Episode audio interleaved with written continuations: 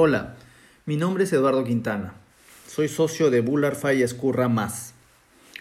Como se sabe, a partir de marzo del 2021, obtener la autorización previa del Indecopi se convertirá en uno de los principales pasos para realizar operaciones como la compra de empresas, la adquisición de acciones o participaciones en empresas o la creación de empresas en común, según lo ha establecido el decreto de urgencia 013-2019.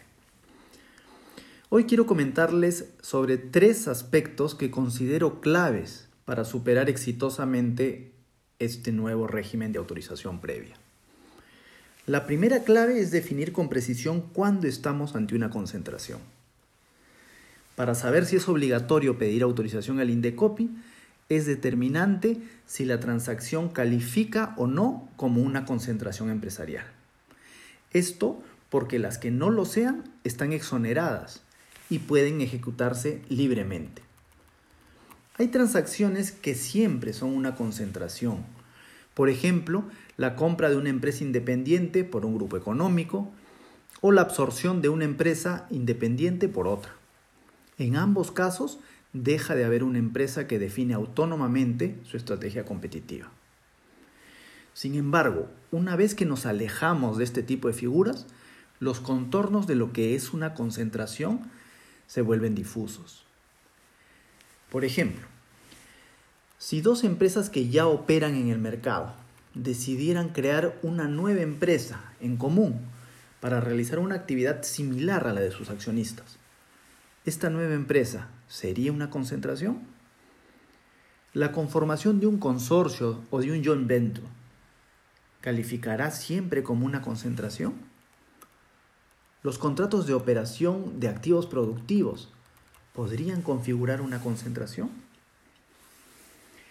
Estas preguntas no tienen respuesta directa y unívoca en la ley. Requieren de interpretación, que muchas veces puede ser bastante compleja y requerir un análisis caso por caso.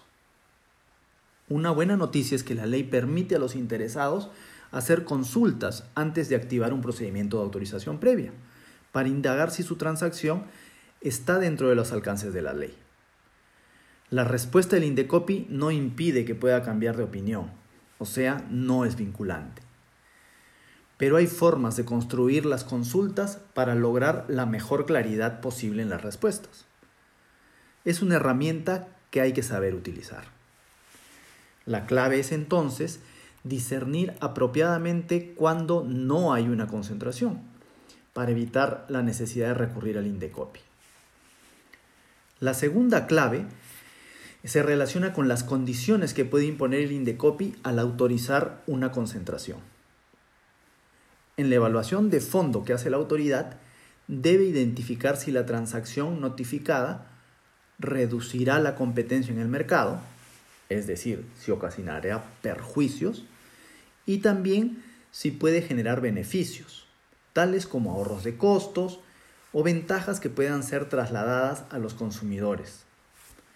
Asimismo, la autoridad debe hacer un balance para determinar qué es mayor, los beneficios o los perjuicios. Cuando no hay perjuicios o los beneficios son mayores, el Indecopi autoriza la transacción. Si los perjuicios superan los beneficios, también puede autorizar la transacción, pero sujetándole a condiciones que en su opinión reduzcan esos perjuicios. Finalmente, cuando no identifica condiciones que puedan reducir los perjuicios, el Indecopi puede prohibir la transacción, o lo que es lo mismo, no autorizarla. Ante este panorama, la ley permite que quien notifica una transacción no tenga que esperar que el Indecopi considere que los perjuicios son tales que ningún condicionamiento es posible, o que esta autoridad diseñe las condiciones que considere suficientes para reducir los perjuicios a la competencia que haya identificado. En efecto, quien notifica puede ofrecer compromisos al Indecopi para evitar o mitigar los riesgos para la competencia que la autoridad pudiera haber identificado. Y si ésta los considera aceptables, puede aprobar la transacción sujeta a que se cumplan tales compromisos. La ventaja en este caso es que estos compromisos son diseñados con más conocimiento de los mercados, ciertamente, por el agente que notificó la transacción. Más aún, quien notifica puede ir trabajando estos compromisos incluso desde el inicio para ofrecerlos oportunamente al Indecopi como remedio idóneo para los perjuicios que puede identificar en algún momento. La clave entonces es descubrir los problemas que podría identificar la autoridad y saber cuándo lo hace, para anticiparse y estar en capacidad de darles remedio temprano y suficiente. La tercera clave, que bien podría ser la primera, está vinculada con el objetivo de este régimen. Según la ley, la evaluación del Indecopi tiene por finalidad promover la eficiencia económica en los mercados para el bienestar de los consumidores. Esto significa, por ejemplo, que si los dueños de una empresa deciden adquirir a uno de sus competidores y además pueden demostrar que esta compra les permitirá unificar procesos productivos, lograr mejores condiciones de compra de insumos y con ello reducir sus costos, y también pueden demostrar que existe la expectativa razonable de poder invertir parte de ese ahorro en acelerar la mejora de sus productos o una mayor innovación, entonces la compra de ese competidor se alinearía con el objetivo de la norma, porque la reducción de costos es eficiencia económica y la mejora de productos y la mayor innovación redunde en el bienestar de los consumidores. Lo que tocaría entonces es evaluar también en qué medida esa compra reduce la competencia, para sopesar los efectos beneficiosos y perjudiciales de la operación y decidir si se aprueba o no. La autoridad no debe considerar otros aspectos ajenos al objetivo antes mencionado. Por ejemplo, no debe tomar en cuenta si la unificación de los procesos productivos provoca un número considerable de despidos del personal. Tampoco debe tomar en cuenta si la compra hace que se eleve el volumen de inversión proveniente de un determinado país en el Perú. En otras palabras, no se debe mezclar en el análisis aspectos de política laboral, materias geopolíticas o temas semejantes.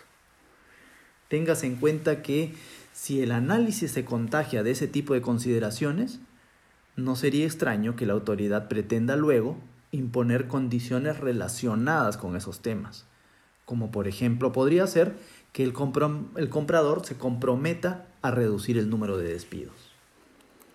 Afortunadamente la ley prohíbe que el Indecopi considere aspectos distintos a los señalados en el objeto de la norma, bajo responsabilidad. Esta regla, sin duda, es un escudo amplio contra desvíos del análisis requerido y debe recurrirse a él cuando sea necesario.